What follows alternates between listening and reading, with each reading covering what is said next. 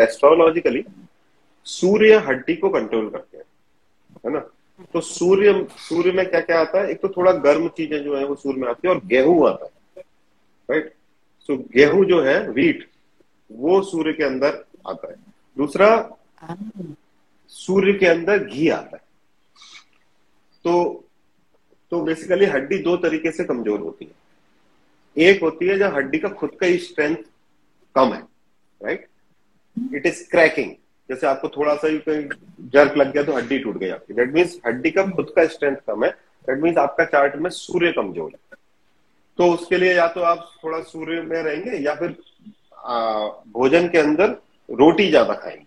या गेहूँ से बनी कोई भी चीज़ें वो ज़्यादा वो ज़्यादा आप प्रेफर करोगे।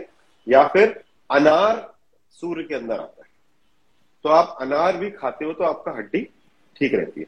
दूसरा होता है हड्डी के बीच में जॉइंट्स के बीच में लिक्विड होता है राइट हम्म। वो लिक्विड कमज़ोर हो जाता है जिसके कारण मतलब खत्म हो जाता है जिस कारण से हड्डियों में मोबिलिटी कम हो जाती है जिसको हम अर्थराइटिस कहते हैं या जोड़े दुख रहे हैं ये सब कहते हैं वो जो मोबिलिटी है वो भी घी से मैनेज होती है है ना हम्म।